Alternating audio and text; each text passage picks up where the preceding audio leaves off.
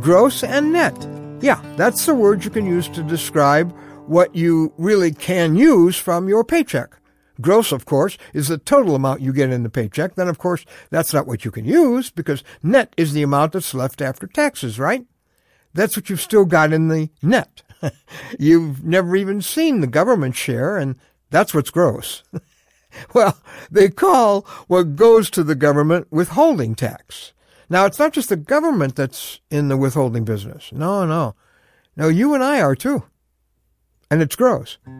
Hi, I'm Ron Hutchcraft, and I want to have a word with you today about the price of withholding. So, our word for today from the Word of God is in Genesis chapter 22. It's the story of Abraham being asked to sacrifice the most precious thing in his life. It is a test to clarify Abraham's love for God. You may remember that there was a son for whom he waited many, many years, and miraculously God gave him a son in Isaac, the son of his and Sarah's old age. And Isaac was to be the one through whom a whole nation would come, a nation that God had promised to Abraham. Now God says to him, I want you to take him to the mountain and sacrifice him. Now, as I said, it was a test to clarify Abraham's love. You see, it's easy for one of God's gifts to become an idol that we love more than him. And so here is the call to sacrifice his son. Of course, as you may remember, God provides a ram that he can sacrifice instead. But he calls on him to sacrifice his son. It's a call that later God himself would respond to, only he would go all the way with the sacrifice and sacrifice his son on a cross for us. Now we go to Genesis chapter 22. We learn about withholding. In fact, it's a key word of the passage. Genesis 22 verse 12. Do not lay a hand on the boy, God says. Do not do anything to him. Now I know that you fear God because you have not withheld from me your son, your only son. Verse 16, I swear by myself, declares the Lord, that because you have done this and have not withheld your son, your only son, I will surely bless you. Do you notice? You have not withheld.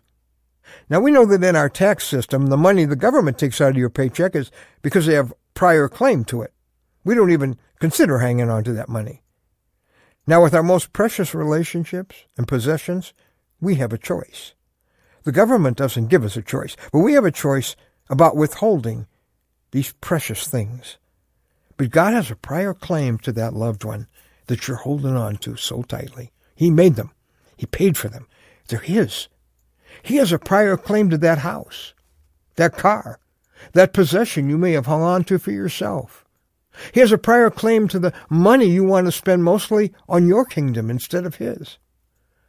Yeah, God has prior claim to that position you hold or aspire to hold, to your gifts, to your talents, the opportunities He's entrusted to you. They're His. He has prior claim to your children. Could it be you're withholding them from God? Are you hanging on to something or, or someone you love? You have plans, you have dreams, and security riding on it, as Abraham did. But God's hands are reaching your way saying, Can you trust me with what you love so much?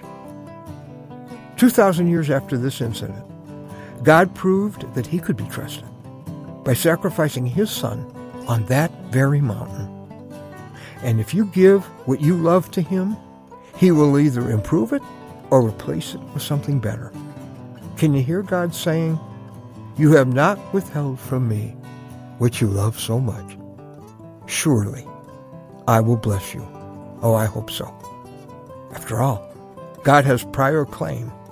So withholding from him is stealing from God.